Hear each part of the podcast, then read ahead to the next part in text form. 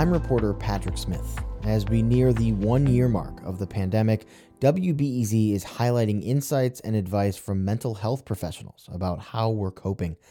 Therapists in the Chicago area say they've seen a huge influx of demand for their services. The loneliness has gotten to people, and I think that's contributed a lot to feeling depressed or anxious. Therapist Misty Major says she's seeing signs of depression creep in as people get fatigued with social distancing and stop getting joy out of their work or hobbies. I've seen like the realizing of, oh, I'm bored now, you know, and I think that's uh, an indication that our, our mood is decreasing. And you, I think it's important for people to remember that they're doing their best and that your best is enough and that you don't have to take up 10 hobbies and bake and bake sourdough bread and do all those things, you're not failing because you're not doing something productive every day. This is a really traumatic time. So I would encourage people to give themselves compassion, give themselves empathy,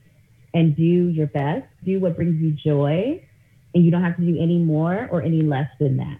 That was therapist Misty Major reminding all of us to be kind to ourselves because this is a really traumatic time.